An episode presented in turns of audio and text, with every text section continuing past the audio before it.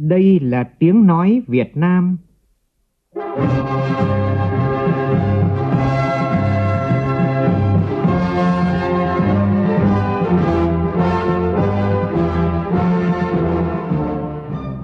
là tiếng nói Việt Nam, phát thanh từ Hà Nội, thủ đô nước Cộng hòa xã hội chủ nghĩa Việt Nam.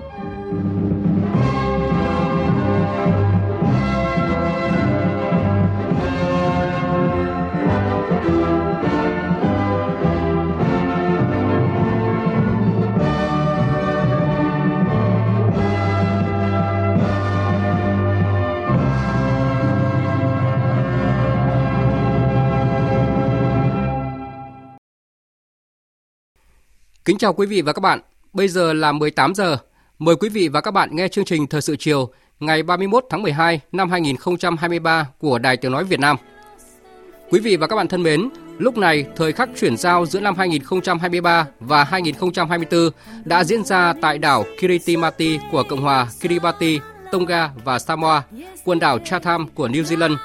Đây là một trong những nơi chào đón năm mới sớm nhất trên thế giới –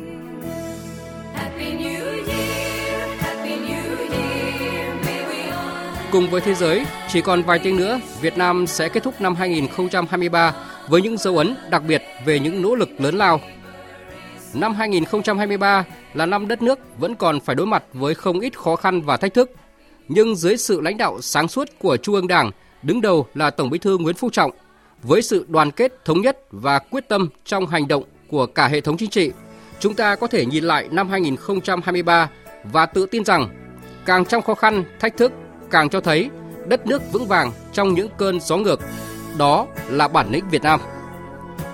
Quý vị và các bạn thân mến, một năm nhiều thách thức cũng sắp đi qua với những nền tảng vững chắc có được. Đón năm mới 2024 là năm của kỳ vọng, của niềm tin vào những thành công, kết quả lớn hơn, quan trọng hơn nữa cho đất nước và cho mỗi người dân.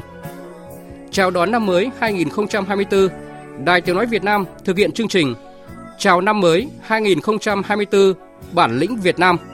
Chương trình được thực hiện từ 18 giờ ngày 31 tháng 12 đến 1 giờ ngày 1 tháng 1 năm 2024.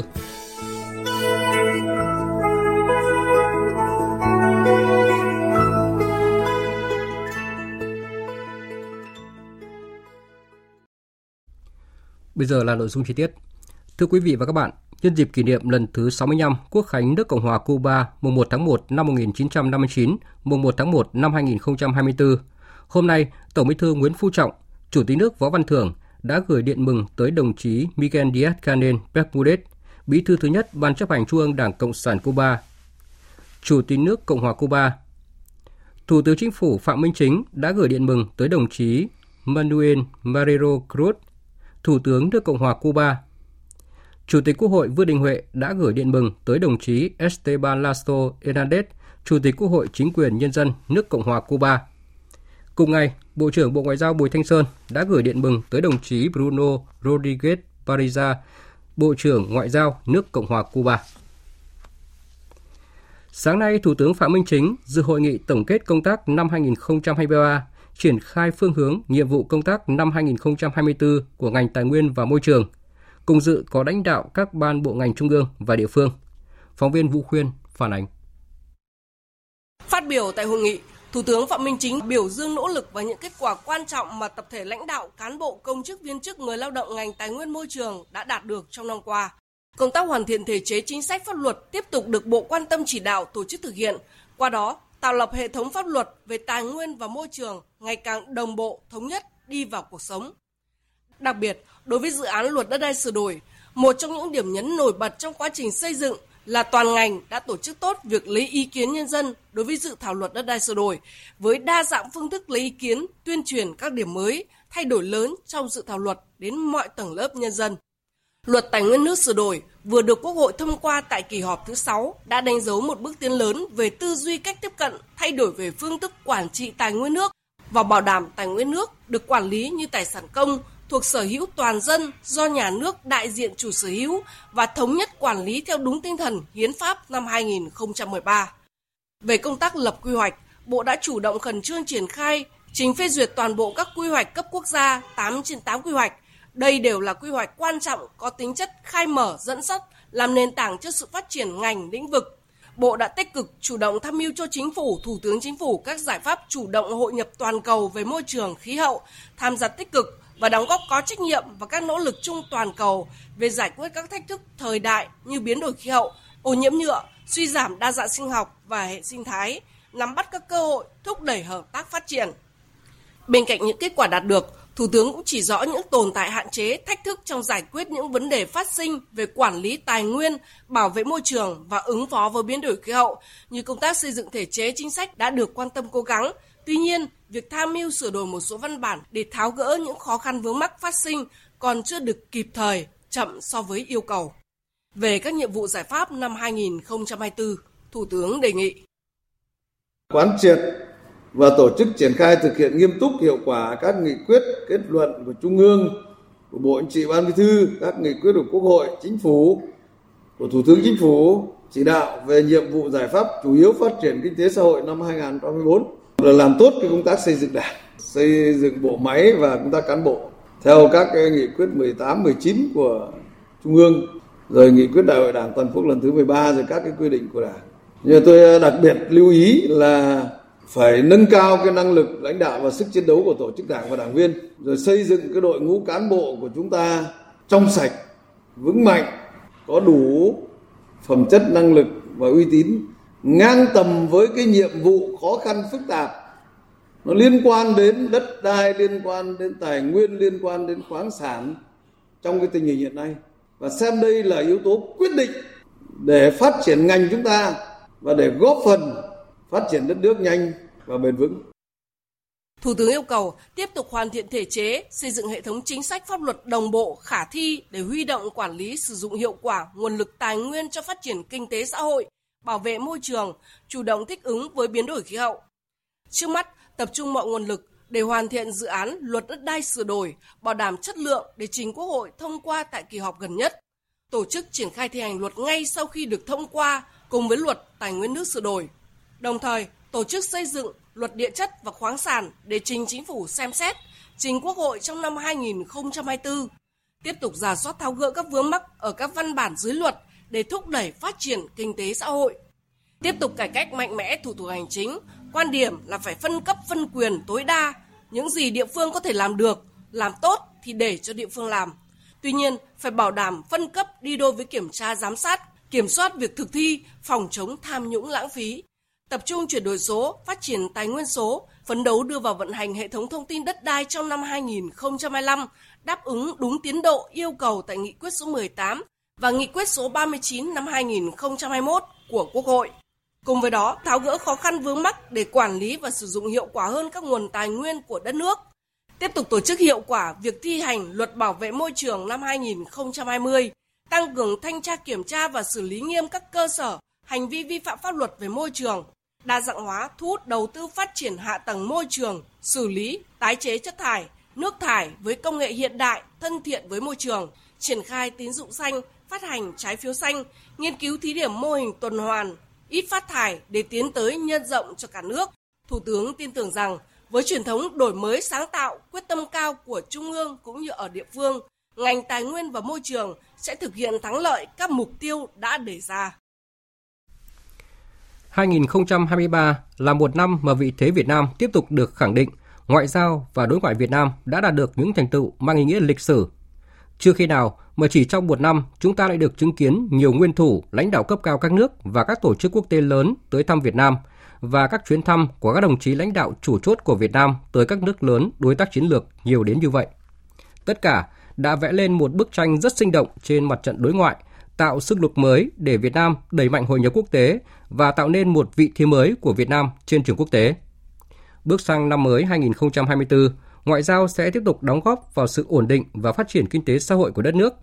Đây là khẳng định của Bộ trưởng Bộ Ngoại giao Bùi Thanh Sơn trước thềm năm mới 2024. Phóng viên Hồ Điệp phỏng vấn Bộ trưởng Bộ Ngoại giao Bùi Thanh Sơn về những nội dung này. Mời quý vị và các bạn cùng nghe. À, thưa Bộ trưởng, năm 2023 đã đánh dấu rất nhiều các cái hoạt động đối ngoại sôi động và nhiều dấu ấn trong bối cảnh thế giới có nhiều biến động. Xin Bộ trưởng cho biết là những cái dấu ấn đối ngoại và ngoại giao nổi bật có ý nghĩa nhất trong năm qua và đâu là những cái yếu tố dẫn tới thành công của đối ngoại à, Việt Nam năm 2023? Năm 2023 là một năm sôi động về đối ngoại với rất nhiều dấu ấn nổi bật.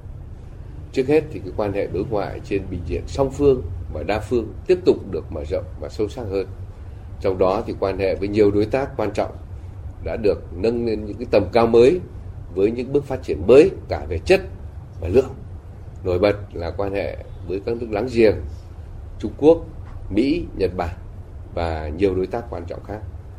Các cái hoạt động đối ngoại, nhất là các cái hoạt động đối ngoại cấp cao đã diễn ra sôi động, rộng khắp ở các châu lục và tại nhiều diễn đàn, các cơ chế đa phương quan trọng như trong ASEAN, Liên Hợp Quốc, Tiểu vùng Mekong, rồi APEC, IPA, COP28, rồi diễn đàn vành đai con đường, vân vân.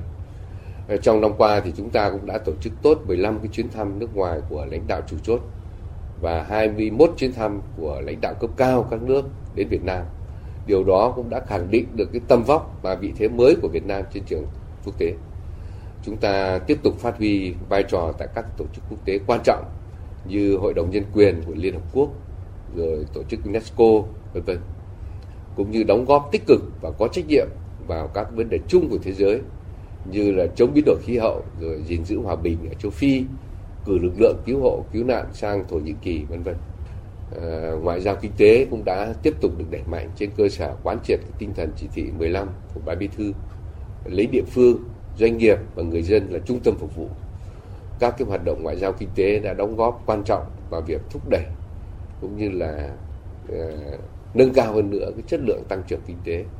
Xuất nhập khẩu năm 2023 đã đạt được ờ, gần 700 tỷ đô la Mỹ và trên 30 mặt hàng có kim ngạch xuất nhập khẩu trên 1 tỷ đô la Mỹ thu hút được ờ, cái lượng FDI tăng gần 15% và tiếp cận được nhiều cái nguồn vốn mới có chất lượng trong bối cảnh kinh tế thế giới gặp nhiều khó khăn. Vâng, trên cơ sở những kết quả đạt được thì xin Bộ trưởng cho biết là phương hướng trọng tâm cũng như là định hướng phát triển của ngoại giao Việt Nam trong năm mới 2024 là gì ạ? Năm 2024 thì có ý nghĩa rất quan trọng trong việc thực hiện thắng lợi nghị quyết đại hội 13 của Đảng.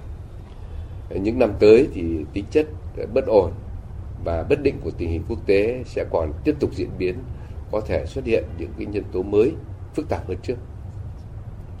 Ở trong nước thì kinh tế xã hội tiếp tục phục hồi và phát triển, song cũng còn gặp nhiều khó khăn thách thức. Tuy nhiên thì cơ đồ, tiềm lực, vị thế và uy tín quốc tế của Việt Nam và những cái thành tiệu đối ngoại chúng ta đã đạt được trong năm 2023 là cái nền tảng vững chắc cho đối ngoại và ngoại giao Việt Nam. Việt Nam chúng ta là vượt qua khó khăn thử thách để đóng góp xứng đáng vào thực hiện cái nghị quyết đại hội 13 của Đảng. À, trên cơ sở tổ chức thực hiện tốt cái đường lối đối ngoại đại hội 13 và các cái nghị quyết kết luận chỉ thị về đối ngoại mà Trung ương Đảng, Bộ Chính trị, Ban Bí thư đã ban hành từ đầu nhiệm kỳ đến nay đồng thời phát huy mạnh mẽ cái bản sắc ngoại giao cây tre Việt Nam thì ngành ngoại giao sẽ tập trung vào một số các cái nhiệm vụ trọng tâm sau đây. Thứ nhất là tiếp tục đẩy mạnh đổi mới tư duy về đối ngoại. Ờ, với thế và lực mới của đất nước ta chưa bao giờ có được như ngày nay thì cần phải mạnh dạn vượt ra khỏi cái tư duy lối mòn, tìm được cách làm mới vì lợi ích quốc gia dân tộc. Thứ hai là chúng ta phải phát huy được cái vai trò tiên phong của đối ngoại, đồng thời phối hợp chặt chẽ với đối ngoại đảng, ngoại giao nhà nước và đối ngoại nhân dân. Trọng tâm là phát huy hiệu quả các cái khuôn khổ quan hệ mà chúng ta thiết lập được và nâng tầm trong cái thời gian qua. À, đồng thời thực hiện tốt các cái thỏa thuận hợp tác đã được à, à đạt được, đồng thời tiếp tục làm sâu sắc hơn, rồi nâng tầm quan hệ với các cái đối tác khác. Qua đó thì mở rộng thị trường rồi là thu hút đầu tư ờ, rồi là ờ, chuyển giao công nghệ rồi ờ, kiến tạo những cái không gian phát triển mới cho đất nước cho địa phương và các doanh nghiệp và người dân. À, cũng như phát huy mạnh mẽ hơn nữa vai trò vị thế của Việt Nam tại các diễn đàn cơ chế đa phương có tầm quan trọng chiến lược. À, thứ ba là chúng ta tập trung tạo cái bước chuyển mới về xây dựng và phát triển cái ngành ngoại giao vững mạnh toàn diện hiện đại. Vâng, xin Bộ trưởng cho biết các cái phương hướng nhiệm vụ trọng tâm của Bộ Ngoại giao để tiếp tục đưa công tác ngoại giao kinh tế thực sự trở thành động lực quan trọng cho phát triển kinh tế đất nước nhanh, bền vững cũng như là đóng góp vào các cái mục tiêu phát triển kinh tế xã hội năm 2024 mà chính phủ đã đề ra. Thực hiện chủ trương à, xây dựng nền ngoại giao kinh tế phục vụ phát triển, lấy người dân, địa phương và doanh nghiệp làm trung tâm, rồi bám sát cái tư duy mới về ngoại giao kinh tế theo cái tinh thần chỉ thị số 15 của Ban Bí thư và chương trình hành động của chính phủ thì công tác ngoại giao kinh tế đã được triển khai đồng bộ, đóng góp quan trọng vào phát triển kinh tế xã hội của đất nước. Việc chúng ta nâng cấp quan hệ với các nước trong năm qua cũng đã tạo ra những cái đột phá mới trong hợp tác kinh tế với các nước và mở ra nhiều cơ hội cho các địa phương, doanh nghiệp của Việt Nam chúng ta hội nhập kinh tế và tham gia các liên kết kinh tế quốc tế một cách chủ động, tích cực và hiệu quả hơn, cũng góp phần vào cái thành tựu chung của công tác ngoại giao kinh tế. Bên cạnh ờ, việc thực hiện hiệu quả các cái hiệp định thương mại tự do đã ký, thì trong năm 2023 chúng ta cũng đã ký hiệp định thương mại tự do với Israel và đang tích cực đàm phán các hiệp định tự do thương mại với các đối tác khác. Chúng ta cũng đã ký trên 70 văn kiện hợp tác của các bộ ngành và gần 100 các thỏa thuận hợp tác của các địa phương và có thể nói là hàng trăm thỏa thuận của các cái doanh nghiệp. Ờ, kết quả là thỏa thuận của kết quả là các hoạt động ngoại giao kinh tế cũng đã góp phần thúc đẩy tăng trưởng kinh tế và đặc biệt là thúc đẩy tăng trưởng được cái xuất khẩu từ 6 đến 7% trong cái bối cảnh rất khó khăn hiện nay và đồng thời thu hút được đầu tư nước ngoài ở mức ờ, trên 28 tỷ đô la Mỹ và tăng gần 15% so với năm trước. Tiếp tục quán triệt các chủ trương, định hướng của Đảng về ngoại giao kinh tế và sát cái, bám sát cái kế hoạch phát triển kinh tế xã hội năm 2024 cũng như diễn biến tình hình quốc tế và trong nước. Thì công tác ngoại giao kinh tế tiếp tục tranh thủ tốt được thế và lực mới của đất nước, cụ thể hóa các cái khuôn khổ quan hệ ờ, chúng ta vừa được nâng tầm với các đối tác, thành các chương trình, dự án và hợp tác kinh tế thiết thực, hiệu quả nhất là việc mở rộng thị trường, rồi ờ, tiếp cận các nguồn vốn mới cho phát triển cơ sở hạ tầng ờ, rồi là công nghệ cao, chuyển đổi số, tăng trưởng xanh, thu hút du lịch, rồi xuất khẩu lao động có tay nghề cao, vân vân. Bên cạnh đó thì cùng các cái ngành, các địa phương thì ờ, bộ ngoại giao cũng sẽ chủ động và tích cực tháo gỡ các vướng mắc trong hợp tác kinh tế với các đối tác, nhất là các cái đối tác quan trọng, đồng thời nâng cao hiệu quả hỗ trợ các ngành các địa phương và doanh nghiệp trên tinh thần là đúng là thực sự lấy người dân địa phương và doanh nghiệp làm trung tâm phục vụ. Vâng, xin cảm ơn Bộ trưởng. Quý vị và các bạn vừa nghe phóng viên Đài Tiếng Nói Việt Nam phỏng vấn Bộ trưởng Bộ Ngoại giao Bùi Thanh Sơn về những nhiệm vụ trọng tâm của ngành ngoại giao Việt Nam trong năm 2024. Thời sự VOV, nhanh, tin cậy, hấp dẫn. Chương trình thời sự chiều nay tiếp tục với các nội dung đáng chú ý khác. Chính phủ vừa ban hành nghị quyết về việc bảo đảm kinh phí mua sắm vaccine cho chương trình tiêm chủng mở rộng. Theo đó, chính phủ giao Bộ Y tế khẩn trương tổ chức mua vaccine tiêm chủng mở rộng theo đúng quy định của pháp luật. Việc quản lý sử dụng vaccine bảo đảm tiết kiệm hiệu quả, kịp thời đúng quy định. Bộ trưởng Bộ Y tế chịu trách nhiệm trước Thủ tướng Chính phủ về đảm bảo nguồn vaccine tiêm chủng cho trẻ em. Bộ Tài chính chủ trì phối hợp với các bộ cơ quan liên quan trình cấp có thẩm quyền giao dự toán kinh phí từ nguồn ngân sách nhà nước năm 2024 cho Bộ Y tế để mua vaccine cho chương trình tiêm chủng mở rộng bảo đảm theo đúng quy định. Theo báo cáo của Chính phủ, giai đoạn 2021-2025, Bộ Lao động Thương binh và Xã hội, cơ quan chủ quản chương trình mục tiêu quốc gia giảm nghèo bền vững đã chủ trì phối hợp với các bộ ngành địa phương tổng hợp đề xuất phân bổ vốn gửi các bộ kế hoạch và đầu tư, tài chính, trình cấp có thẩm quyền phê duyệt phân bổ 48.000 tỷ đồng nguồn ngân sách trung ương để thực hiện chương trình. Theo phản ánh của phóng viên Công Bắc thì công tác giảm nghèo năm 2023 tại tỉnh Đắk Nông đạt kết quả khá cao và tiếp tục dẫn đầu khu vực Tây Nguyên. Năm 2023, tỷ lệ hộ nghèo tại tỉnh Đắk Nông giảm 2,8%, trong đó, giảm nghèo đối với hộ dân tộc thiểu số tại chỗ là 8,1%. Với kết quả này, Đắk Nông tiếp tục dẫn đầu Tây Nguyên về giảm nghèo khi tỉnh xếp thứ hai là Đắk Lắk có tỷ lệ giảm nghèo là 1,5%. Ông Hồ Sĩ Hải, trưởng phòng bảo trợ xã hội, Sở Lao động Thương binh Xã hội tỉnh Đắk Nông cho biết, từ khi thành lập tỉnh năm 2004 đến nay, tỉnh luôn xác định giảm nghèo là nhiệm vụ trọng tâm. Những quyết tâm, nỗ lực và hàng loạt giải pháp của tỉnh đã mang lại kết quả đáng mừng khi thống kê trong 20 năm qua, Đắk Nông là một trong 10 tỉnh có tỷ lệ giảm nghèo nhanh nhất cả nước và đứng đầu khu vực Tây Nguyên. Tỷ lệ hộ nghèo của tỉnh đã giảm từ 33,7% vào cuối năm 2004 đến nay chỉ còn 5,2%. Tỉnh đặt mục tiêu năm 2024 giảm 3% hộ nghèo và phấn đấu đến hết năm 2025 cơ bản không còn hộ nghèo theo chuẩn mới. Để đạt được các mục tiêu này, cùng với áp dụng các chính sách của nhà nước, Đắk Nông đang tập trung thực hiện nhiều giải pháp thiết thực và hiệu quả. Chúng tôi tham mưu cho Ủy ban tỉnh thực hiện cái chương trình mục tiêu quốc gia giảm nghèo giai đoạn 21-25. Trong đó tập trung cái giải pháp là huy động cả hệ thống chính trị vào cuộc thực hiện công tác nghèo, đặc biệt là giao cho các tổ chức đoàn thể từ cơ sở các hội viên khá giỏi, đặc biệt là đảng viên làm sao kèm cặp giúp họ cách thức làm ăn để làm sao thoát nghèo. Sáng nay tại xã Yên Phú, huyện Hàm Yên, tỉnh Tuyên Quang, công ty cổ phần xây dựng và thương mại Lam Sơn tổ chức khánh thành nhà máy thủy điện sông Lô 7. Dự án có tổng vốn đầu tư trên 1.490 tỷ đồng. Nhà máy thủy điện sông Lô 7 có công suất 36 MW, được khởi công từ cuối năm 2021. Đây là dự án cột nước thấp sử dụng tua bin bóng đèn với khối lượng xây lắp tương đối lớn, khoảng 120.000 mét khối bê tông, gần 4.000 tấn thép xây dựng, 3.000 tấn thiết bị cơ điện nhập khẩu. Sau gần 2 năm thi công, nhà máy thủy điện sông Lô 7 đã hoàn thành và chính thức hòa vào dòng lưới điện quốc gia.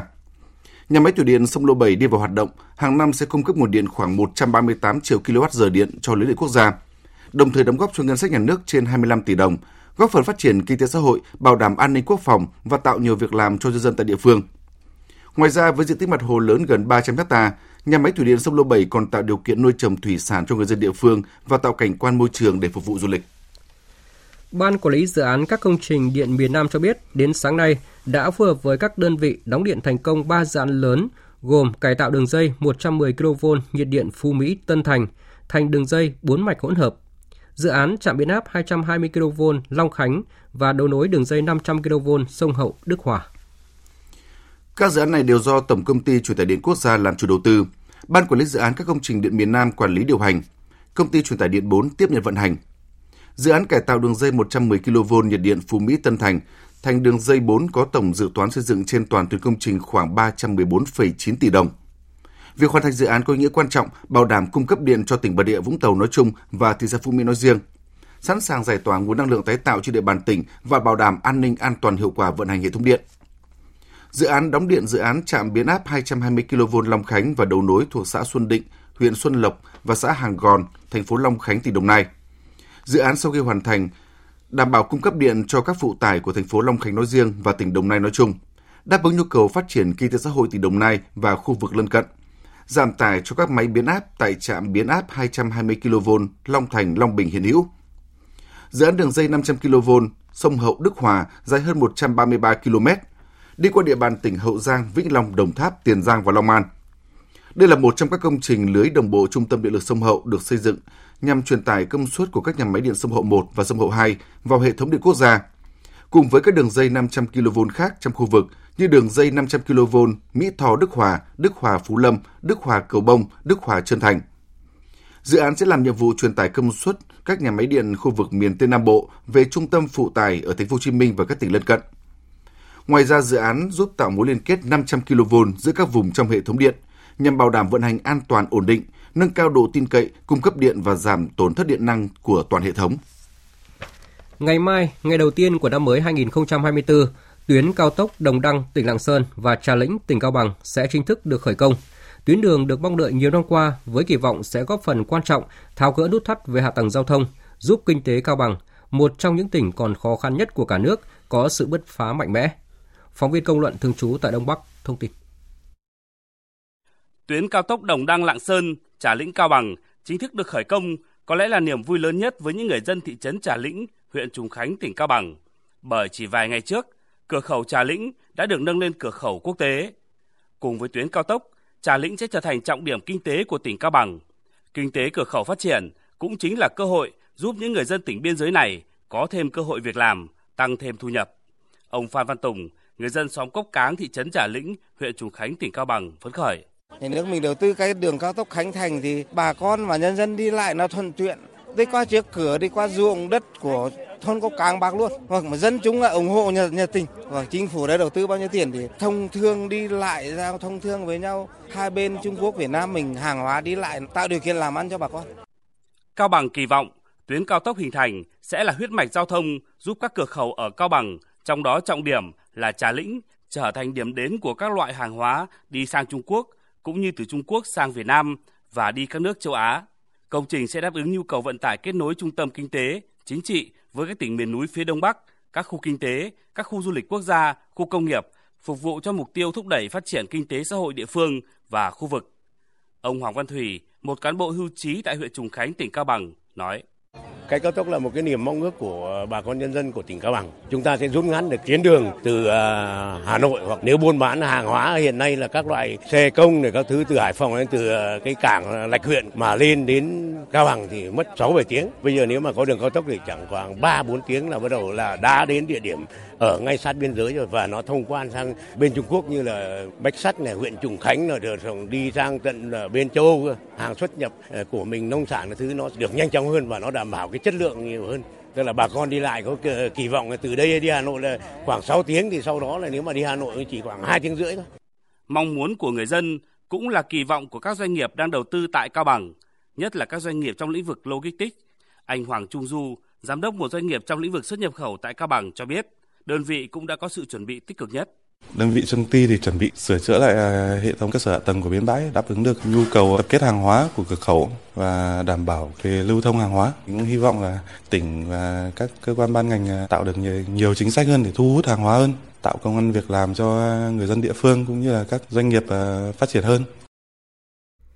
Khu công nghiệp đô thị và dịch vụ v Quảng Ngãi ra đời năm 2013, đến nay đã trở thành một trong những khu công nghiệp thành công của v trong cả nước – dự án đầu tư phát triển hạ tầng khu công nghiệp chuyên nghiệp, xanh và thân thiện với môi trường trở thành điểm sáng trong thu hút vốn đầu tư nước ngoài vào tỉnh Quảng Ngãi.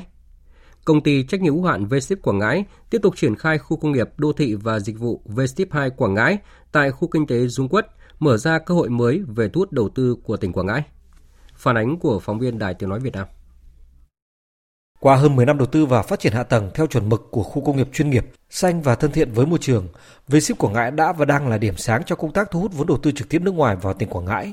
V-Ship ra đời không chỉ tạo công an việc làm mà còn góp phần thay đổi bộ mặt đô thị trong vùng.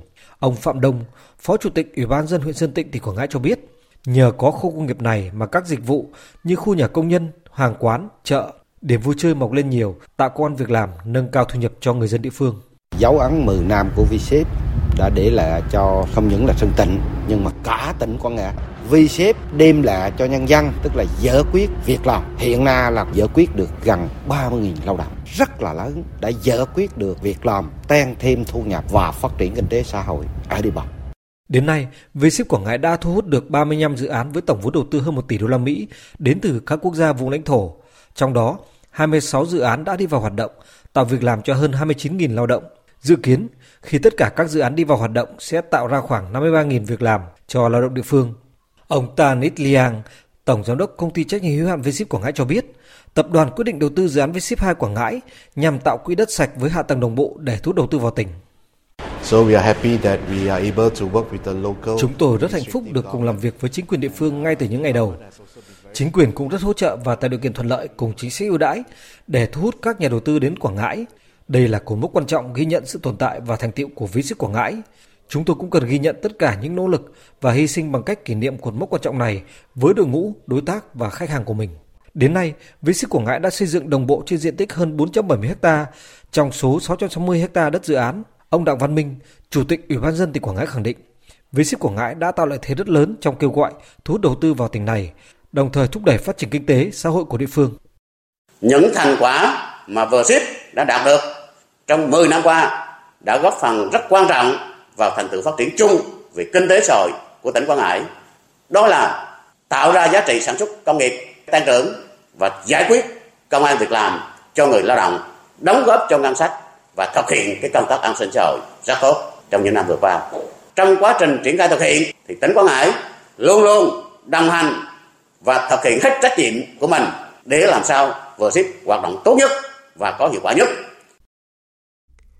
Hôm nay, tàu du lịch cao cấp Westerdam quốc tịch Hà Lan đã cập cảng Nha Trang mang theo hơn 2.000 hành khách nhiều quốc tịch, trong đó chủ yếu là quốc tịch Hà Lan. Tin của phóng viên Thái Bình thường trú tại miền Trung. Lịch trình tàu đi từ Thái Lan, cảng Phú Mỹ, Bà Rịa Vũng Tàu, Nha Trang, Đà Nẵng, Quảng Ninh. Đến thành phố Nha Trang, du khách đi các điểm tham quan trong thành phố, đi dạo bằng xích lô hay học nấu ăn truyền thống tại nhà hàng ngoại ô Nha Trang. Chuyến tàu này là chuyến tàu du lịch biển cuối cùng đến Nha Trang trong năm 2023, khép lại một năm thành công trong lĩnh vực đón khách du lịch bằng tàu biển cao cấp. Trong khi đó hôm nay, du lịch tại thành phố biển Nha Trang cũng rất sôi động vì thời tiết nắng đẹp, thuận tiện cho du khách đi tham quan biển đảo. Bên cạnh lượng khách nội địa thì có khách quốc tế đến từ Hàn Quốc và Trung Quốc. Đã có hơn 3.000 lượt khách đi tham quan Vịnh Nha Trang. Các điểm di tích trong thành phố như Tháp Bà, Hòn Trầm cũng đón hàng ngàn lượt khách. Trong ngày cuối cùng của năm 2023, hàng nghìn người dân và du khách đã chọn khu du lịch sinh thái quốc gia Măng Đen ở huyện Con Plong, tỉnh Con Tum để chào đón năm mới 2024. Phản ánh của phóng viên Khoa Điểm thường trú tại khu vực Tây Nguyên. Ngày cuối năm, rất đông người dân và du khách đã chọn khu du lịch sinh thái quốc gia Măng Đen ở huyện Com Lông, tỉnh Con Tum là điểm đến chào đón năm mới 2024. Thời tiết ngày cuối năm ở đây rất thuận lợi cho các hoạt động ngoài trời nên không khí lễ hội tràn ngập khắp nơi. Tại không gian văn hóa thiên đường Tây Nguyên Măng Đen, nơi có chợ phiên Măng Đen và là địa điểm giới thiệu văn hóa truyền thống của người Sơ Đăng hay Hồ Đắc Ke, rồi các cánh rừng nguyên sinh ngay trong lòng thị trấn Măng Đen đều là những điểm đến yêu thích của người dân và du khách. Chính quyền huyện Com Lông, tỉnh Con Tum đã có sự đầu tư và chuẩn bị công phu cho chuỗi các hoạt động văn hóa du lịch. Dịp này cũng đánh dấu sự kiện du khách thứ 1 triệu đến huyện trong năm 2023. Ông Đặng Đình Toán, trưởng phòng văn hóa và thông tin huyện Com Lông cho biết. Chúng tôi triển khai 7 nội dung, trong đó có phối hợp với nhà thiết kế Minh Hạnh tổ chức sự kiện trình diễn áo dài thời trang ờ, thổ cẩm mang ờ, đậm nét Tây Nguyên. Tại Thiên đường Tây Nguyên đây, chúng tôi ờ, tổ chức các cái hoạt động văn hóa đều do những nghệ nhân là người đồng bào dân tộc thiểu số trình diễn. Tối hôm nay, Ủy ban huyện Công Nông và Hiệp hội Doanh nghiệp Thành phố Hồ Chí Minh phối hợp tổ chức chương trình văn nghệ đặc biệt và bắn pháo hoa tầm thấp đón chào năm 2024. Qua những cái hoạt động như vậy thì chúng tôi hy vọng quý khách yêu quý Măng Đen nhiều hơn. Cũng tuần này thì tại nhiều tỉnh thành phố lớn khác trong cả nước sẽ diễn ra các đại hội nhạc đếm ngược chào năm mới 2024 với sự tham gia của nhiều nghệ sĩ tên tuổi, ờ, hứa hẹn sẽ thu hút hàng vạn người tham gia ở mỗi điểm tổ chức.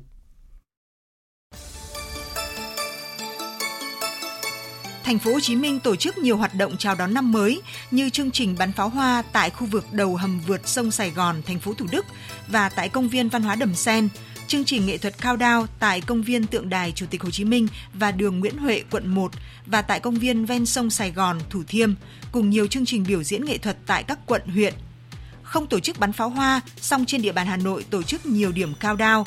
Đáng chú ý nhất là chương trình nghệ thuật chủ đề Sống trọn đam mê, sự kiện âm nhạc cao đao duy nhất ở khu vực trung tâm quanh Hồ Hoàn Kiếm, đêm giao thừa Tết Dương lịch 2024 với sự tham gia của nhiều ca sĩ nổi tiếng như Mỹ Tâm, Double t Chương trình diễn ra từ 20 giờ 30 phút tối nay tại quảng trường Đông Kinh Nghĩa Thục, được phát sóng trực tiếp trên các kênh của Đài truyền hình kỹ thuật số VTC thuộc Đài Tiếng nói Việt Nam. Tại Đà Nẵng, chương trình nghệ thuật cao đao chào năm mới 2024 diễn ra từ 19 giờ tối nay tại công viên Biển Đông, quận Sơn Trà. Chương trình Đại nhạc hội Đà Nẵng hòa ca chào mừng năm mới 2024 cũng diễn ra tối nay trên đường Bạch Đằng, quận Hải Châu. Tối nay tại sân khấu khu vực Ocean Dunes, thành phố Phan Thiết, tỉnh Bình Thuận diễn ra chương trình nghệ thuật chào năm mới 2024.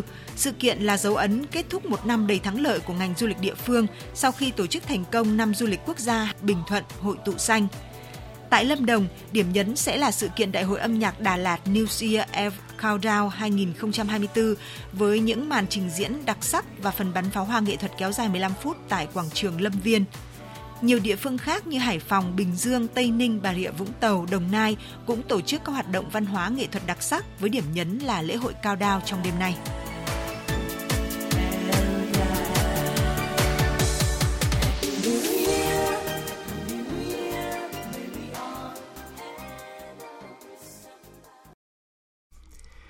Tiếp theo chương trình, Mời quý vị và các bạn cùng nhìn lại 10 sự kiện vấn đề nổi bật của đất nước trong năm 2023 do Đài Tiếng Nói Việt Nam bình chọn.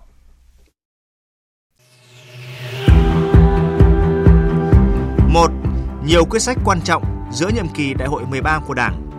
Tại hội nghị lần thứ 7, cùng với việc đánh giá toàn diện, khách quan những thành tựu, Ban chấp hành Trung ương đã rút ra 5 bài học kinh nghiệm, đề ra 5 nhiệm vụ trọng tâm của nửa cuối nhiệm kỳ khóa 13 lấy phiếu tín nhiệm các đồng chí Ủy viên Bộ Chính trị và Ban Bí thư. Tại hội nghị lần thứ 8, Ban chấp hành Trung ương đã ban hành 4 nghị quyết quan trọng xem xét cho ý kiến quy hoạch Ban chấp hành Trung ương Đảng nhiệm kỳ 2026-2031. 2.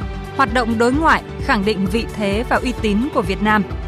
Các chuyến thăm cấp nhà nước tới Việt Nam của Tổng Bí thư Chủ tịch nước Cộng hòa Nhân dân Trung Hoa Tập Cận Bình, Tổng thống Hợp Trung Quốc Hoa Kỳ Joe Biden và nhiều nhà lãnh đạo cấp cao các nước.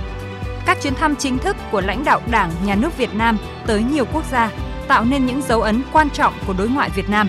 Việt Nam nâng quan hệ lên đối tác toàn diện, đối tác chiến lược và đối tác chiến lược toàn diện với 30 nước, trong đó có 5 ủy viên thường trực Hội đồng Bảo an Liên Hợp Quốc. 3. Hoàn thiện cơ chế kiểm soát quyền lực, đẩy mạnh phòng chống tham nhũng tiêu cực. Năm 2023, Bộ Chính trị ban hành nhiều quy định về kiểm soát quyền lực, phòng chống tham nhũng tiêu cực trong công tác cán bộ, điều tra, truy tố, xét xử, thi hành án, kiểm tra, giám sát, thi hành kỷ luật đảng và hoạt động thanh tra kiểm toán. Những quy định này có phần tăng cường kiểm soát chặt chẽ quyền lực của cán bộ đảng viên, đặc biệt là của người đứng đầu. Việc xử lý tinh thần không có vùng cấm, không có ngoại lệ, dù bất kể đó là ai, góp phần củng cố niềm tin của cán bộ, đảng viên và nhân dân đối với Đảng, Nhà nước. 4. Kinh tế Việt Nam phát triển ổn định trong một thế giới bất ổn. Năm 2023, những mục tiêu lớn của nền kinh tế đã đạt được. Kinh tế vĩ mô cơ bản ổn định, tăng trưởng GDP đạt mức trên 5%. Các cân đối lớn được bảo đảm. Hàng loạt chính sách tài khóa tiền tệ ở mức lớn nhất từ trước tới nay được triển khai đồng bộ, quyết liệt nhằm hỗ trợ phục hồi phát triển kinh tế xã hội. 5. Bứt phá trong xây dựng hạ tầng giao thông, tạo đà tăng tốc phát triển. Năm 2023, Việt Nam đã nỗ lực tháo gỡ khó khăn về cơ chế, chính sách, tạo ra sự bứt phá về các công trình hạ tầng quan trọng như khởi công dự án nhà ga và đường cất hạ cánh sân bay Long Thành, hoàn thành hơn 700 km đường bộ cao tốc, nâng tổng chiều dài đưa vào khai thác gần 1.900 km. 6. 80 năm đề cương về văn hóa Việt Nam với ba nguyên tắc định hình nền văn hóa cách mạng Việt Nam: dân tộc, khoa học và đại chúng. Qua 80 năm kể từ khi ra đời, vẫn tỏa sáng những giá trị cốt lõi của một văn kiện mang tầm cương lĩnh, còn nguyên giá trị lý luận và tính thời đại sâu sắc, tiếp tục soi đường cho công cuộc xây dựng và bảo vệ Tổ quốc. 7. Nhiều vụ cháy nổ nghiêm trọng gây hậu quả nặng nề. Gần 2.000 vụ cháy nổ, gần 150 người chết, gây thiệt hại vật chất nặng nề trong năm 2023. Trong đó đặc biệt nghiêm trọng là vụ cháy trung cư mini xảy ra ngày 12 tháng 9 tại quận Thanh Xuân, thành phố Hà Nội, làm 56 người thiệt mạng và 37 người bị thương. 8. Tình trạng thiếu thuốc, vật tư y tế chưa được khắc phục triệt để. Mặc dù Quốc hội, Chính phủ và Bộ Y tế đã ban hành nhiều văn bản nhằm gỡ khó cho ngành y tế, song tình trạng thiếu thuốc, thiếu vật tư trang thiết bị y tế ở các bệnh viện từ trung ương đến địa phương vẫn chưa được giải quyết triệt để. Về lâu dài, đòi hỏi cần có những giải pháp mạnh mẽ hơn để giải quyết dứt điểm tình trạng này. 9. Ấn định thời điểm thực hiện cải cách chính sách tiền lương. Việc thực hiện cải cách tổng thể chính sách tiền lương dựa vào vị trí việc làm, bảo đảm không thấp hơn tiền lương hiện hưởng sẽ được thực hiện từ ngày 1 tháng 7 năm 2024. Mục tiêu hàng đầu của chính sách này là để tiền lương phải thực sự là nguồn thu nhập chính, bảo đảm đời sống lao động 10. Ổn định các môn thi tốt nghiệp trung học phổ thông từ năm 2025. Kỳ thi tốt nghiệp trung học phổ thông từ năm 2025 sẽ được tổ chức với 4 môn, gồm 2 môn bắt buộc là toán, ngữ văn và 2 môn lựa chọn trong số các môn học ở lớp 12. Được thực hiện từ năm 2025, phương án này nhận được sự đồng thuận cao của đa số học sinh, phụ huynh và giáo viên.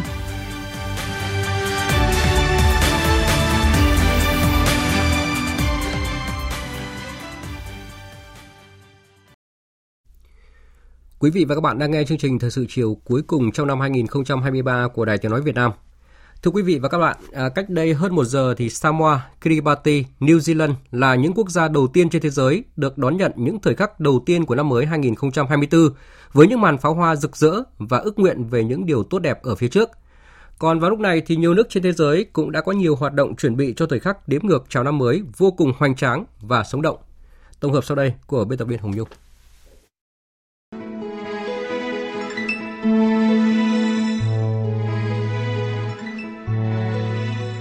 Khoảnh khắc chuyển giao giữa năm 2023 và năm 2024 đầu tiên đã diễn ra tại Tonga, Kiribati và Samoa cùng New Zealand, với những màn pháo hoa rực rỡ và âm thanh đếm ngược của người dân tại các khu vực này.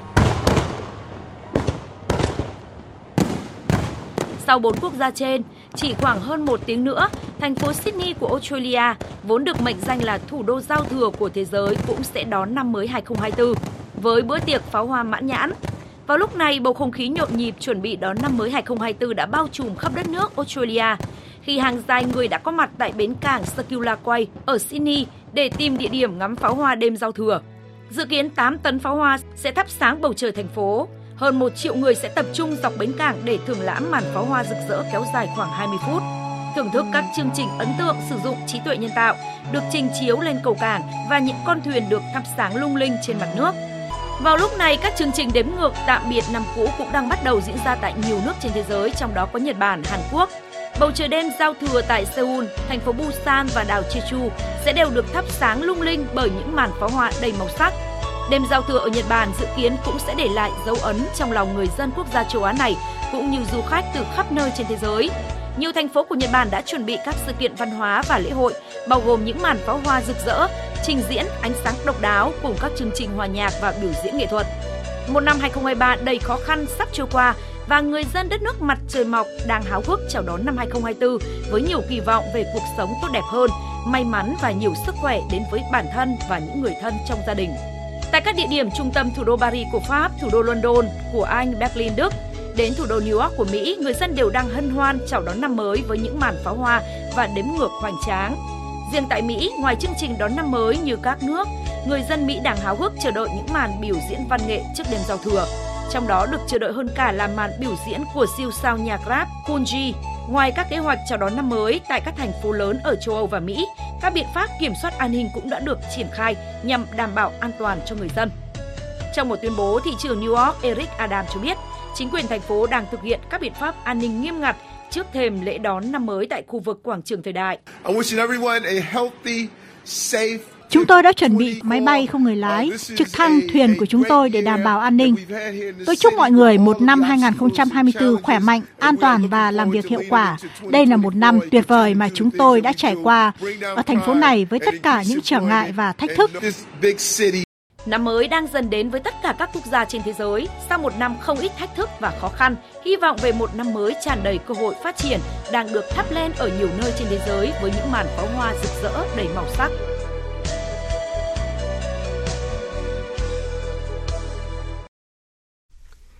Tổng thống Nga Vladimir Putin hôm qua đã gửi thông điệp năm mới tới Thủ tướng và Tổng thống Ấn Độ, trong đó nhấn mạnh mối quan hệ phát triển giữa hai nước.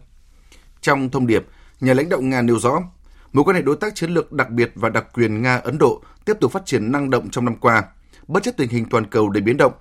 Thương mại song phương hai nước đã tăng trưởng với tốc độ đặc biệt cao và các dự án hợp tác trong nhiều lĩnh vực khác nhau đã được triển khai thành công. Cùng với đó, Tổng thống Putin ca ngợi vai trò của Ấn Độ trong nhiệm kỳ Chủ tịch G20 và Chủ tịch Tổ chức Hợp tác Thượng Hải trong năm 2023. Ông đồng thời nhấn mạnh, Nga và Ấn Độ sẽ tiếp tục phát triển quan hệ song phương trên nhiều lĩnh vực và nỗ lực phối hợp hiệu quả nhằm tăng cường an ninh và ổn định ở khu vực và toàn cầu. Thưa quý vị, trái ngược với không khí đón chào năm mới của nhiều quốc gia trên thế giới, cuộc xung đột giữa Israel và lực lượng phong trào Hồi giáo Hamas tại giải Gaza trong ngày cuối cùng của năm 2023 trở lên bi thảm. Đạn pháo liên tục nổ trong 24 giờ qua. Giới chức y tế giải Gaza tiếp tục ghi nhận thêm hàng trăm trường hợp thương vong. Liên Hợp Quốc nhấn mạnh sự lây lan của dịch bệnh ở giải Gaza đã gia tăng, chủ yếu là do tình trạng người dân di rời hàng loạt gần đây. Hiện, gần 2 triệu người ở Gaza, tương đương 85% dân số, đã phải di rời trong vùng lãnh thổ này, bao gồm cả những người buộc phải di chuyển thường xuyên để tìm nơi ẩn náu. Tính đến ngày 30 tháng 12, đã có hơn 21.500 người Palestine thiệt mạng và gần 56.000 người khác bị thương. Tiếp theo là một số tin đáng chú ý khác. Theo tờ Nikkei ASEAN, giá cả nhiều mặt hàng tại các nước châu Á, đặc biệt là giá gạo và các mặt hàng lương thực thực phẩm hiện thì vẫn giữ đà tăng. Điều này càng làm tăng nỗi lo về nguy cơ lặp lại cuộc khủng hoảng lương thực vào cuối những năm 2000, đồng thời tiếp tục gây sức ép lạm phát đối với cuộc sống của người dân và quá trình hoạch định chính sách của các nước. Tại Philippines, tỷ lệ lạm phát trong tháng 11 vừa qua là 4,1%, chủ yếu là do giá gạo tăng. Tại Ấn Độ, lạm phát trong tháng 11 ở mức cao 5,6%. Trong đó giá cả các mặt hàng lương thực thực phẩm tăng 7,3%. Xin lỗi quý vị bạn, tăng 3,7%, chiếm khoảng 70% mức tăng chung. Chỉ tính giá gạo đã tăng 0,5%. Tình hình tương tự cũng xảy ra ở Indonesia khi cuộc bầu cử tổng thống sẽ diễn ra vào tháng 2 năm 2024. Theo nhà kinh tế trưởng Nishihama thuộc Viện Nghiên cứu Daiichi Lip, Indonesia cũng có thể sẽ thúc đẩy các biện pháp ưu tiên nguồn cung gạo cho thị trường trong nước để bảo đảm an ninh lương thực. Một trong những nguyên nhân khiến cho giá gạo nhảy múa là do sản lượng thu hoạch giảm liên tục, tác động tiêu cực của thời tiết cực đoan. Ngoài ra, giá gạo trên thị trường quốc tế có xu hướng biến động mạnh do chỉ khoảng 10% sản lượng gạo toàn cầu được xuất khẩu. Điều này ảnh hưởng đến một số nước phụ thuộc vào gạo nhập khẩu như Philippines. Một số chuyên gia nhận định giá gạo khó có thể sớm hạ nhiệt, làm tăng nguy cơ xảy ra cuộc khủng hoảng lương thực thực phẩm như đã từng xảy ra vào cuối những năm 2000. Trong bối cảnh này, nhiều công ty xuất khẩu gạo trong khu vực muốn ưu tiên thị trường trong nước hơn là xuất khẩu. Thị trường bán dẫn toàn cầu dự kiến tăng trưởng 13,1% trong năm 2024, đạt trên 588 tỷ đô la nhờ nhu cầu ngày càng tăng đối với sản phẩm chip sử dụng trong trí tuệ nhân tạo. Đây là dự báo mới nhất của Tổ chức Thống kê Thương mại Sản phẩm bán dẫn trên thế giới. Tổ chức này đã điều chỉnh nâng mức dự báo so với mức dự báo tăng trưởng 11,8% đưa ra hồi tháng 6 vừa qua. Nếu đạt được mức tăng trưởng này, quy mô thị trường bán dẫn Ờ, tính theo đơn hàng sẽ vượt mức kỷ lục là 574 tỷ đô la ghi nhận vào năm 2022. Thị trường này trong năm 2023 dự kiến giảm 9,4% xuống còn 520 tỷ đô la do nhu cầu về chip nhớ suy giảm. Vừa rồi là phần tin thời sự quốc tế. Tiếp tục chương trình thời sự chiều nay, mời quý vị và các bạn nghe 10 sự kiện vấn đề quốc tế nổi bật trong năm 2023 do Đài Tiếng nói Việt Nam bình chọn. 1 chiến tranh, xung đột bùng nổ nhiều nơi trên thế giới. Ngày 7 tháng 10, phong trào Hồi giáo Hamas, lực lượng nắm quyền ở giải Gaza bất ngờ mở cuộc tấn công vào Israel. Để đáp trả, chính phủ Israel mở chiến dịch quân sự lớn nhất kể từ năm 1973 tấn công giải Gaza. Xung đột Hamas-Israel vẫn đang tiếp diễn với cường độ ngày càng khốc liệt, khiến hơn 20.000 người chết ở cả hai phía, gây ra cuộc khủng hoảng nhân đạo nghiêm trọng những cuộc xung đột khác xảy ra tại Sudan, Myanmar, Yemen cùng với việc Triều Tiên liên tiếp thử tên lửa, nhiều nước đẩy mạnh đầu tư cho quân sự, cho thấy thế giới đầy bất ổn. Xung đột liên tiếp làm ảnh hưởng trầm trọng tới an ninh toàn cầu, tác động mạnh tới kinh tế, chính trị thế giới. 2. Kinh tế toàn cầu trì trệ, ảm đạm. Hậu quả của đại dịch COVID-19, hàng loạt các cuộc xung đột, bất ổn chính trị tại nhiều khu vực khiến năm 2023 tiếp tục là một năm ảm đạm của nền kinh tế thế giới. Ngân hàng Thế giới cho rằng tăng trưởng kinh tế toàn cầu không quá 2,1%. 3. Thảm họa thiên tai ngày càng trầm trọng. Động đất ở Thổ Nhĩ Kỳ, Syria, Maroc, Afghanistan, Trung Quốc khiến hàng chục nghìn người chết. Lũ lụt tại Libya, Somalia, Myanmar, cháy rừng tại Hawaii, hạn hán tại Nam Á. 4. Mở rộng các tổ chức đa phương gia tăng vai trò các nước đang phát triển. Liên minh châu Phi được kết nạp vào G20, nhóm các nền kinh tế lớn nhất thế giới tại hội nghị thượng đỉnh G20 diễn ra ngày 9 tháng 9 năm 2023 ở Ấn Độ. Nhóm BRICS gồm Brazil, Nga, Ấn Độ, Trung Quốc, Nam Phi quyết định sẽ kết nạp thêm 6 nước kể từ đầu năm 2024. Việc các tổ chức đa phương mở rộng được xem là động thái quan trọng thể hiện vai trò ngày càng tăng của các nước đang phát triển và các nền kinh tế mới nổi trong việc thúc đẩy chủ nghĩa đa phương và thiết lập trật tự kinh tế thế giới mới phù hợp hơn với thực tế của thế giới ngày nay. 5. Thượng đỉnh Mỹ Trung nỗ lực kiểm soát cạnh tranh chiến lược. Ngày 15 tháng 11, Tổng thống Mỹ Joe Biden và Chủ tịch Trung Quốc Tập Cận Bình tổ chức cuộc gặp thượng đỉnh nhằm hạ nhiệt căng thẳng và tìm kiếm sự hợp tác chặt chẽ hơn để đối phó với biến đổi khí hậu. 6. Đảo chính xảy ra liên tục tại các nước châu Phi. Chỉ trong vòng một năm, hai cuộc đảo chính do lực lượng quân sự cầm đầu xảy ra tại Niger và Gabon, nối dài làn sóng đảo chính tại châu Phi diễn ra suốt 70 năm qua. Châu Phi sẽ phải đối mặt với các thách thức như xung đột, chia rẽ về kinh tế, an ninh, sắc tộc. 7. Trí tuệ nhân tạo AI phát triển vượt bậc, cơ hội và nguy cơ. Năm 2023, sau phát súng khởi đầu của chat GPT, hàng loạt ứng dụng trí tuệ nhân tạo AI như Google Bard, Microsoft Bing, Whisper, Codex, Midjourney, DALL-E đã tạo ra những tác động chưa từng có tới các lĩnh vực của đời sống thế giới. 8. COP28 với thỏa thuận lịch sử về nhiên liệu hóa thạch. Ngày 13 tháng 12 năm 2023 là một bước tiến lịch sử khi hội nghị lần thứ 28 các bên tham gia công ước khung của Liên Hợp Quốc về biến đổi khí hậu, gọi tắt là COP28, họp tại Dubai, thông qua thỏa thuận đặc biệt kêu gọi chuyển đổi việc sử dụng nhiên liệu hóa thạch trong các hệ thống năng lượng một cách công bằng, trật tự và hợp lý, tiến tới phát thải dòng bằng không vào năm 2050, tăng gấp 3 lần công suất năng lượng tái tạo trên toàn cầu vào năm 2030. 9. Ấn Độ đặt tham vọng trở thành cường quốc chinh phục vũ trụ. Ngày 23 tháng 8 năm 2023, lần đầu tiên tàu vũ trụ của Ấn Độ đổ bộ thành công xuống cực nam của mặt trăng, đưa Ấn Độ trở thành quốc gia thứ tư đổ bộ lên mặt trăng sau Mỹ, Trung Quốc và Liên Xô cũ và là quốc gia đầu tiên có tàu vũ trụ hạ cánh thành công xuống cực Nam, khu vực được coi là vùng tối của mặt trăng. 10. Thế giới chính thức đi qua đại dịch COVID-19, hệ lụy và bài học. Tổ chức Y tế Thế giới ngày 5 tháng 5 tuyên bố chấm dứt tình trạng khẩn cấp toàn cầu với đại dịch COVID-19. Đây là cột mốc chính thức khép lại cuộc khủng hoảng y tế toàn cầu lớn nhất trong hơn một thế kỷ qua, sau hơn 3 năm dịch bùng phát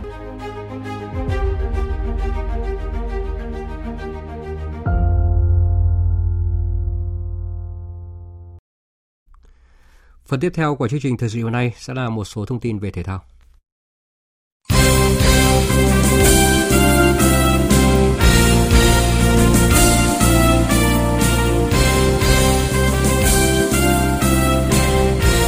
Ngày hôm nay, đội tuyển Việt Nam sẽ tập trung để chuẩn bị cho Asian Cup diễn ra trong tháng 1 tới. Nhằm đảm bảo tối đa lực lượng cho đội tuyển, huấn luyện viên Chusie đã quyết định bổ sung hậu vệ Bùi Tiến Dũng và Hồ Tấn Tài vào danh sách tập trung của đội tuyển Bộ đôi hậu vệ này sẽ lên hội quân cùng các đồng đội trong ngày hôm nay. Huấn luyện viên Chusie dự kiến sẽ lựa chọn một số cầu thủ xuất sắc của đội tuyển U23 Việt Nam đã tập trung tập luyện từ ngày 28 tháng 12 để tập luyện cùng các đàn anh, qua đó vừa đảm bảo lực lượng chia quân thi đấu nội bộ, vừa tạo sự cạnh tranh trước khi rút gọn danh sách. Theo kế hoạch, huấn luyện viên Chusie sẽ rút gọn danh sách xuống 30 cầu thủ trước khi tuyển Việt Nam lên đường sang Qatar vào ngày 5 tháng 1. Tại đây, tuyển Việt Nam sẽ có trận đấu giao hữu với Kyrgyzstan vào ngày 9 tháng 1 sau đó, huấn luyện viên Chusie sẽ chốt danh sách chính thức gồm 26 cầu thủ một ngày trước khi tuyển Việt Nam ra quân ở Asian Cup. Tại vòng chung kết Asian Cup, đội tuyển Việt Nam ở bảng D cùng với các đội tuyển Iraq, Nhật Bản và Indonesia. Theo lịch thi đấu tại vòng bảng Asian Cup, Indonesia sẽ lần lượt gặp Iraq vào ngày 15 tháng 1, Việt Nam ngày 19 tháng 1 và Nhật Bản 24 tháng 1. Dạng sáng ngày 31 tháng 12, siêu sao người Bồ Đào Nha đóng góp một bàn trong chiến thắng 4-1 của Al Nassr trước Al Tewon thuộc vòng 19 giải Ả Rập Xê Út. Chia sẻ trên kênh NSC Sport của Ả Rập Xê Út, Ronaldo nói: Very happy. Tôi rất hạnh phúc. Đây thực sự là một năm tốt đẹp với tôi ở tư cách cá nhân cũng như tập thể. Tôi đã ghi rất nhiều bàn thắng. Bản thân cũng đóng góp không ít cho Al Nassr và cả đội tuyển quốc gia. Hiện tại tôi cảm thấy ổn và năm sau tôi sẽ cố gắng tái lập thành tích. Ngày mai, ngày đầu tiên của năm 2024, tay vợt Rafael Nadal sẽ bắt đầu hành trình trở lại cho lần cuối tại giải quần vợt Brisbane International tổ chức tại Australia. Sự xuất hiện của bò tót trên sân tập thu hút đông đảo người hâm mộ và sự quan tâm của giới truyền thông. Chia sẻ với truyền thông quốc tế, Nadal nhấn mạnh không tự đặt quá nhiều áp lực vào bản thân rằng là phải thắng lại các giải đấu ngay lập tức, thay vào đó muốn tập trung hưởng thụ sự quay trở lại. Anh nói, Tôi không thể nghĩ đến việc vô địch các giải đấu ngay bây giờ.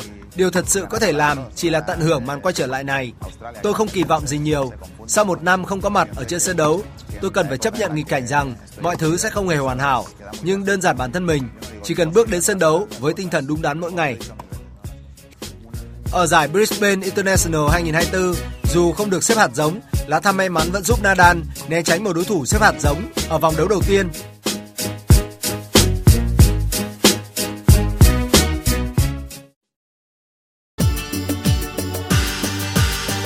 Dự báo thời tiết Phía Tây Bắc Bộ đêm có mưa vài nơi, sáng sớm có sương mù và sương mù nhẹ ngày nắng, đêm và sáng sớm trời rét, nhiệt độ từ 17 đến 28 độ, riêng khu Tây Bắc thấp nhất có nơi dưới 14 độ. Phía Đông Bắc Bộ đêm có mưa nhỏ vài nơi, sáng sớm có sương mù và sương mù nhẹ, trưa chiều giảm mây trời nắng, đêm và sáng sớm trời rét, nhiệt độ từ 17 đến 27 độ, vùng núi cao có nơi dưới 13 độ. Khu vực từ Thanh Hóa đến Thừa Thiên Huế, phía Bắc có mưa nhỏ vài nơi, sáng sớm có sương mù và sương mù nhẹ, phía Nam có mưa mưa rào. Phía Bắc đêm và sáng sớm trời rét, phía Nam đêm và sáng trời lạnh, nhiệt độ từ 18 đến 26 độ. Khu vực từ Đà Nẵng đến Bình Thuận, phía Bắc có mưa, mưa rào rải rác, phía Nam đêm không mưa ngày nắng. Nhiệt độ phía Bắc từ 22 đến 28 độ, nhiệt độ phía Nam từ 22 đến 32 độ. Tây Nguyên chiều tối và đêm có mưa rào vài nơi, ngày nắng, nhiệt độ từ 18 đến 31 độ. Nam Bộ, chiều tối và đêm có mưa rào vài nơi, ngày nắng, nhiệt độ từ 23 đến 35 độ. Khu vực Hà Nội đêm có mưa nhỏ vài nơi, sáng sớm có sương mù và sương mù nhẹ, trưa chiều giảm mây hừng nắng, đêm và sáng sớm trời rét, nhiệt độ từ 18 đến 27 độ. Dự báo thời tiết biển Vịnh Bắc Bộ có mưa vài nơi, tầm nhìn xa trên 10 km, giảm xuống dưới 1 km trong sương mù, gió đông đến đông nam cấp 3, cấp 4. Vùng biển từ Quảng Trị Quảng Ngãi, vùng biển từ Bình Định đến Ninh Thuận có mưa rào vài nơi, tầm nhìn xa trên 10 km, gió đông bắc cấp 5. Riêng vùng biển Ninh Thuận có lúc cấp 6, giật cấp 7, biển động. Vùng biển từ Bình Thuận đến Cà Mau không mưa, tầm nhìn xa trên 10 km, gió đông bắc cấp 5, có lúc cấp 6, giật cấp 7, biển động. Vùng biển từ Cà Mau đến Kiên Giang có mưa rào vài nơi, tầm nhìn xa trên 10 km, gió đông bắc đến đông cấp 4. Khu vực Bắc Biển Đông có mưa vài nơi, tầm nhìn xa trên 10 km, gió đông bắc cấp 6, giật cấp 8. Riêng vùng biển phía đông bắc từ chiều mai có lúc cấp 7, giật cấp 8, cấp 9, biển động mạnh. Khu vực giữa Biển Đông và khu vực quần đảo Hoàng Sa thuộc thành phố Đà Nẵng có mưa rào và rông vài nơi, tầm nhìn xa trên 10 km, gió đông bắc cấp 4, cấp 5. Khu vực Nam Biển Đông và khu vực quần đảo Trường Sa thuộc tỉnh Khánh Hòa có mưa rào rải rác và có nơi có rông, tầm nhìn xa trên 10 km, giảm xuống từ 4 đến 10 km trong mưa. Gió Đông Bắc cấp 4, cấp 5, riêng phía Tây có lúc cấp 6, giật cấp 7, biển động. Vịnh Thái Lan không mưa, tầm nhìn xa trên 10 km, gió nhẹ. Những thông tin dự báo thời tiết vừa rồi đã kết thúc chương trình thời sự chiều cuối cùng trong năm 2023 của Đài Tiếng Nói Việt Nam. Chương trình do các biên tập viên Nguyễn Hằng và Nguyễn Cường thực hiện với sự tham gia của phát thanh viên Đoàn Hùng và kỹ thuật viên Thế Phi. Chịu trách nhiệm nội dung Hoàng Trung Dũng. Cảm ơn quý vị và các bạn đã dành thời gian lắng nghe.